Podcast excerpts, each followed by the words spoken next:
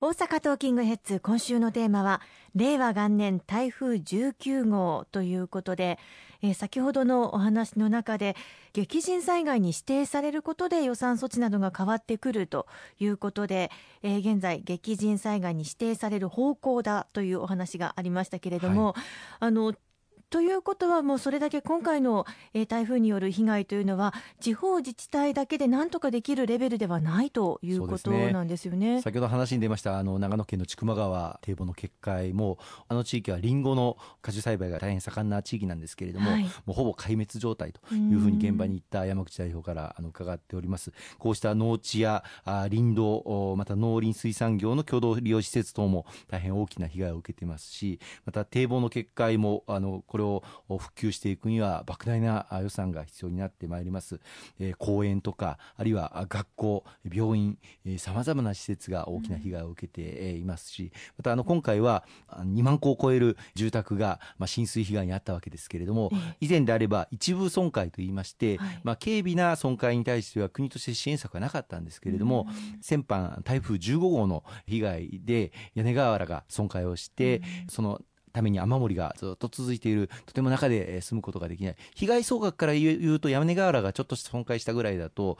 まあ、一部損壊で言いまして支援メニューがそれまではなかったんですが、はい、その台風15号の時にこの一部損壊も災害救助法の支援の対象にしようというその対象の範囲を広げたんですね。でこの屋根瓦の損壊に対する支援を広げたんですが今回台風19号では屋根瓦の被害というよりは床上浸水の被害が大きかった。これが本当に今回もまあ一部損壊として支援対象になるのかどうか、まあ被災地の方々大変心配されていたんですが先ほど言いました参議院の予算委員会で公明党の議員の質問で今回床上浸水も一部損壊の災害救助法上の支援の対象になるということをまあ質問をして政府から明快な答弁を得ることができましたんで安心してこの一部損壊床上浸水の方々も支援が得られると。でその支援を得るための手続きとして罹災証明というものを入手していただく必要があるんですけれども、はい、この罹災証明を入手するためには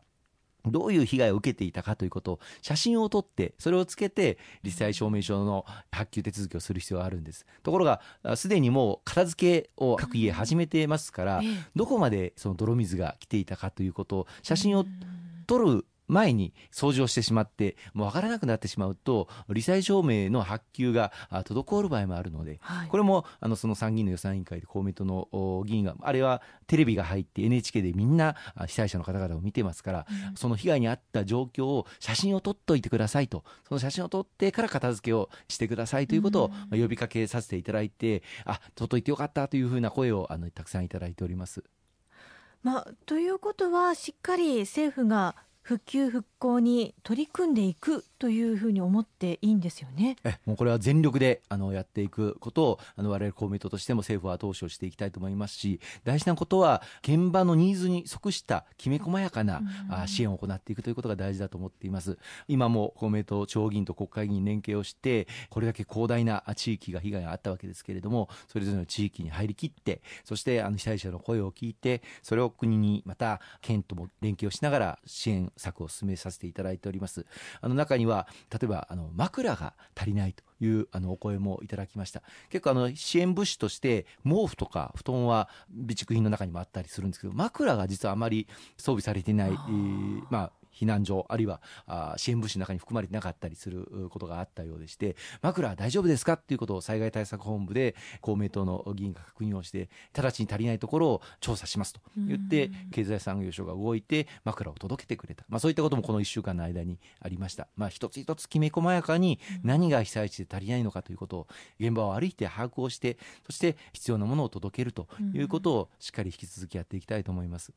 政府としても復旧復興にしっかり取り組んでいくというメッセージを出していくということ大切ですよね。そうですね。そのためにはやはり先ほども財源予算の話がありましたけれどもまずはこの激甚災害に指定する方向ということで地方自治体にきちっと被災者の支援に全力で当たってもらえるという環境をまあ作りましたが、まあ、国の方も予算をちゃんと確保する必要があります。まずはあの平成31年度令和元年度の予備費というものが5000億円すでに計上されていますのので、はい、これを使っていくということそしてまあそれで足りない場合補正予算も視野に取り組んでいくべきだということを公明党の山口代表発災直後の記者会見で発信をいたしまして、まあ、これを受けて安倍総理も補正予算もきちっと視野にもし足りない場合にはあ組んでいくということも発言をされておりますのでこの国の方での財源確保もちゃんと取り組んでいきたいというふうに思っています。そしてやはりこういった時は国と地方のネットワーク力とても重要になってくるかなと思いますがいかがでしょうか？まさにその通りですね。やはり地方自治体が、まあ、被災者に寄り添ってその被災者の方々の、まあ、ニーズを把握をするわけですけれどもそれは国の制度で決められているからこれはできないんですという場合がまあまああるんですよね。で国の方でじゃあ何をしなければいけないか。例えば福島県のいわき市も今回大きな浸水被害に遭ったんですけれどもそのいわき市の中で工業団地が大変大きな被害に遭っています。中小企業がたくさん集積しているエリアなんですけれどもその復帰のためにはいわゆるグループ補助金というですね東日本大震災の時そして熊本地震の時また西日本豪雨これ去年の西日本豪雨ですけれどもの時にだけ適用した中小企業向けのグループ補助金という災害からの復旧のスキームがあるんです。これをぜひとも今回の台風19号の被害にも当ててもらいたいというその中小企業の経営者の方々の切実なる声をこれは国でしかできませんから、はい、国でしっかり動かしていこうということでグループ補助金についてもぜひやるべきだということを今公明党を訴えさせていただいております、まあ、これがまだできるかどうか確定はしていませんけれどもなんとか実現できるように動かしていきたいと思います、まあ、このように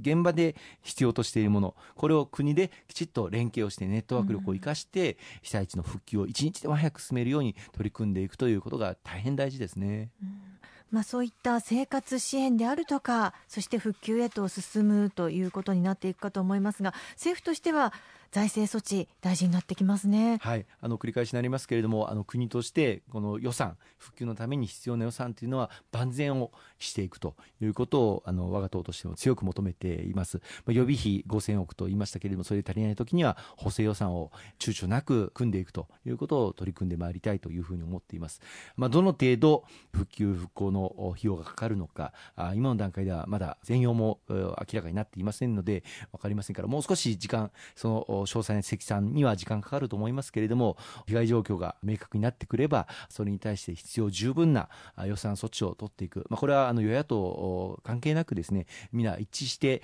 取り組める話だというふうに思いますので野党の皆様のご協力ご理解もいただいていきたいと思います。